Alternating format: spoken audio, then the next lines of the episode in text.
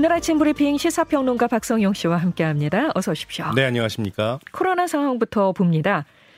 전체적인 추세는 감소세로 돌아섰다는 평가가 나왔었는데 예. 또주 중반으로 가면서 어제도 그러더니 오늘 아침에도 음. 오늘 확진자 수가 50만 명이 육박할 것이라는 이런 얘기가 나오고 있어요. 예, 맞습니다. 일단 어젯밤 9시까지 전국에서 41만 4천여 명의 신규 확진자가 나왔는데요.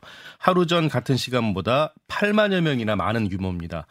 이 주말과 휴일을 거치면서 크게 줄었던 확진자 수가 주 중반으로 가면서 다시 증가하는 모양새인데요. 네. 그래서 오늘 발표될 신규 확진자 수는 많게는 50만 명대에 육박할 것으로 예상이 되고 있습니다.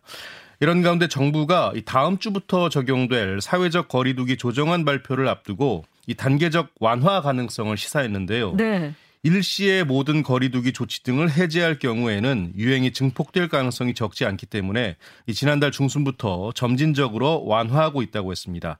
다만 방역 조치를 유지한다고 해도 유행을 억제하기 어렵고 거꾸로 방역 조치를 완화해도 이 종전보다 유행 확산에 미치는 영향이 떨어지는 상황이라고 설명했습니다. 네. 정부는 현재 일상회복 지원외를 비롯해서 지자체 의견을 듣고 있는데요. 모레죠. 이번 주 금요일에 새 거리두기 조정안을 발표할 예정입니다. 네. 오늘부터 동네 병의원에서도 코로나, 코로나 확진자들 대면 진료 받을 수 있다면서요. 네.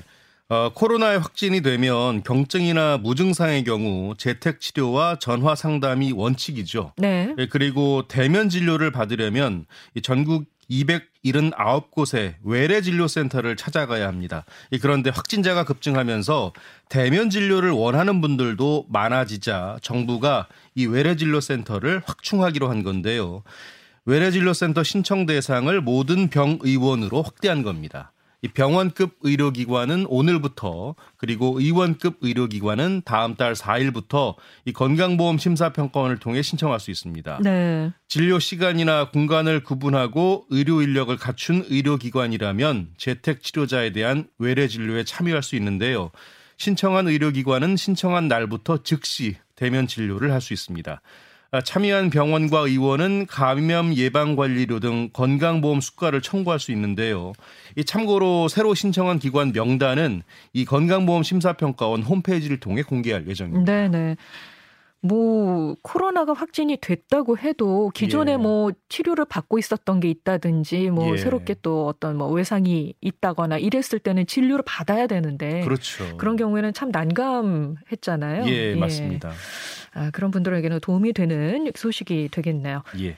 자, 교육부가 4월 학교 방역 지원 계획을 발표했습니다. 등교 전 선제 검사는 유지된다고요. 예. 아, 다음 달에도 신속 항원 검사 키트를 활용한 등교 전에 선제 검사 방침을 유지하기로 했는데요. 다만 오미크론 확산세가 정점을 찍은 뒤 하락하고 있는 점을 감안해서 4월 셋째 주부터는 지금의 주 2회 검사를 주 1회로 변경하기로 했습니다. 하지만 집단 감염 위험이 높은 학교 기숙사에서는요, 이주 2회 선제 검사를 계속 시행하는데요. 이 적용 대상은 전국의 학교 기숙사 120여 개, 학생 11만 2천여 명입니다. 교육부가 다음 달에도 이 등교 전 선제 검사 방침을 유지하는 이유는요. 양성 예측도가 90%를 넘었기 때문이라는 설명인데요. 네네. 그 결과 약 49만 명의 확진자를 조기에 발견해서 격리가 가능했다는 분석입니다. 그리고요. 이 학교 내 집단 감염이 우려되는 경우 이 활용되는 현장 이동형 PCR 검사소도 계속 운영이 되고요. 교원 확진자 증가에 따른 학교 현장 인력 부족과 관련해서는 대체 인력을 최대한 동원한다는 방침입니다. 다음 소식 갑니다. 장애인 이동권 등을 촉구하며 매일 지하철 출근길 시위를 벌여온 장애인 단체가 오늘부터 시위를 중단하기로 했습니다. 네. 어제 대통령직 인수위원회와 면담을 가졌고요. 지하철 시위를 멈춰달라는 요청에 중단을 결정했습니다. 다만 장애인 권리 예산 반영 등에 대한 답변을 요구하면서 오늘부터는요 매일 아침 서울 경복궁역 승차장에서 한 명씩 머리를 깎는 삭발 투쟁에 나서겠다는 입장이고요. 이후에는 해화역으로 이동해서 승차장에서 선전전을 이어갈 계획입니다.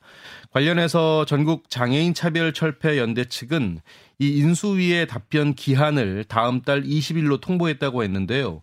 기한 내 답변이 오지 않으면 다른 방식으로 의사를 표현하는 방법도 고려하고 있다고 밝혔습니다. 코로나와 저금리 영향 때문일까요? 2020년 직장인의 빚이 10% 넘게 늘었다고 합니다. 네. 2020년 직장인 평균 대출액이요 4,862만 원을 기록했는데요. 네. 한해 전보다 무려 10%나 넘게 증가한 겁니다. 연령별로는 40대 평균 대출이 7,100여만 원으로 가장 많았고요. 30대 6,400여만 원, 50대 5,800여만 원 순이었습니다. 그런데요, 이 증가폭으로만 보면 29세 이하 청년의 대출이 가장 컸는데요. 1,466만 원으로 무려 29%나 늘었습니다. 네네. 그리고 산업별로 보면요. 금융과 보험업 근로자 평균 대출이 9,500여만 원으로 가장 많았고요. 숙박과 음식점업이 1,800여만 원으로 가장 낮았습니다. 물론 코로나 영향도 있겠고요. 또 부동산과 주식 같은 자산 시장 호황에 이른바 직장인들의 영끌까지 더해져서 대출이 급증한 것으로 풀이되고 있습니다. 네. 아니 영끌 얘기가 나오니까 또 가슴이 먹먹해지네요. 네, 예. 맞습니다. 자, 아동 학대 범죄와 관련해서 법적인 형량이 상향 조정된다고 하죠. 네. 우선 아동학대 처벌법상 아동학대 치사요. 아, 현행 양형 기준이 기본 4년에서 7년인데요. 죄질이 나쁠 경우에 최대 징역 22년 6개월까지 선고할 수 있도록 변경이 됩니다. 네. 아, 그리고요, 이 정인이 사건을 계기로 신설된 아동학대 살해죄요. 기존 17년에서 22년에서 가중 시에는 징역 20년 이상 또는 무기징역 이상으로 높아집니다. 네네. 이 대법원 양형위원회는요 이런 결정의 배경으로 특히 죄질이 나쁜 가중 영역에 대해선 형량을 올려야 한다는 이 국민적인 공감대를 반영할 필요가 있었다고 설명을 했습니다. 어, 그리고 아동복지법상 아동학대죄 특별 감경인자에 이 참작할 만한 범행 동기에 이 명시적 제외 규정이 추가가 되는데요. 단순 훈육, 교육 등의 목적으로 범행에 이른 경우는 제외한다는 내용을 담았습니다. 아, 그러니까 그동안 아동학대 범죄자들이 훈육이라는 명분으로 감경받아 왔다는 세간의 인식을 불식하기 위해서입니다.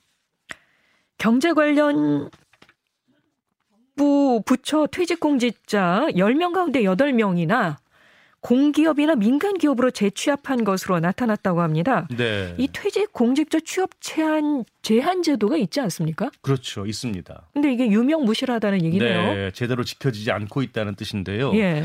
어, 경제정의 실천 시민연합이 2016년부터 2021년 8월까지 취업 심사를 받은 경제 관련 8개 부처 퇴직 공무원 588명을 조사했는데요.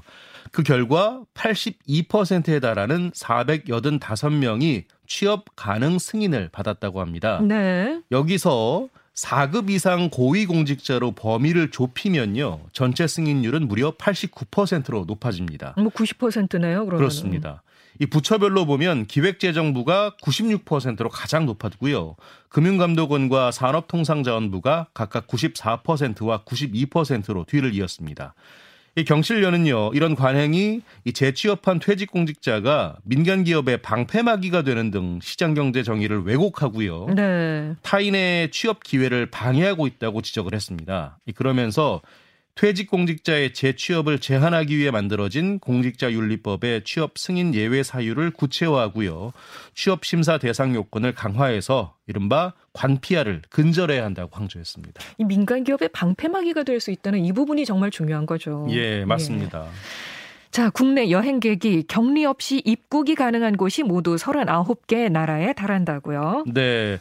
하나 투어가 외교부와 각국 대사관 등을 통해 분석한 내용인데요. 현재 한국인이 격리 없이 입국할 수 있는 곳은 모두 39개 나라입니다.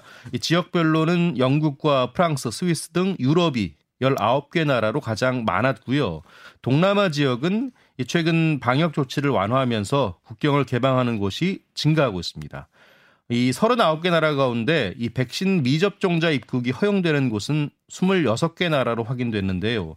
유럽이 19개 나라고요. 말씀드린 대로 또 베트남과 두바이 등도 백신 접종 여부와 상관없이 무격리 입국이 가능한 상황입니다. 네. 아, 다만 지역에 따라서는요, 입국 시 출발 하루 이틀 전에 실시한 PCR 음성 확인서나 항원 검사서 또는 백신 접종 증명서를 내야 합니다. 물론 이 국가들의 상황은 경우에 따라서 달라질 수도 있는 만큼 출국 전에 반드시 체크하는 게 좋겠습니다. 그래서 국제선 예약이 많이 늘었다고 하더라고요. 예, 예. 맞습니다. 자, 일본의 문부과학성이 역사를 왜곡한 고등학교 교과서를 검정 심사를 통과시켜서 논란입니다. 아, 우리 교육부가 유감을 표명하고 즉각 시정을 요구했어요. 네. 일본이 교과형 도서 검정조사 심의위를 열어서 이 고, 고등학교 2학년 이상 학생이 사용하게 될 교과서 239종의 검정 심사를 통과시켰는데요. 아, 여기서 강제 연행이라는 표현은 동원이나 징용으로 수정이 됐고요. 특히 독도에 대해서는요. 일본의 고유의 영토라거나 한국이 불법 점거하고 있다는 등 일본 정부의 부당한 영유권 주장에 관한 기술이 강화가 됐습니다. 네. 이에 우리 교육부가 즉각적인 시정을 촉구했는데요.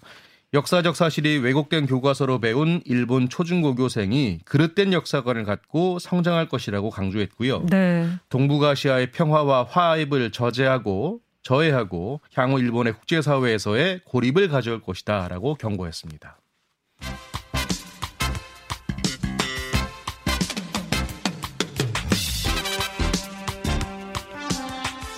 스포츠 뉴스 전해드립니다. 굿모닝 스포츠. 밤 사이에 우리나라 축구 대표팀의 경기가 있었죠. 카타르 예. 월드컵 최종 예선 마지막 경기. 아랍에미리트의 아쉬운 패배를 당했습니다. 네.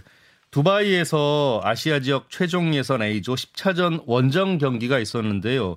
후반 9분 결승골을 내주면서 아랍에미리트에 0대 1로 졌습니다. 이로써 우리나라는 이란의 조 1위를 내주고요. 2위로 최종 예선을 마무리하게 됐고요. 12년 만에 노렸던 이 월드컵 예선 무패 기록도 이루지 못했습니다. 네.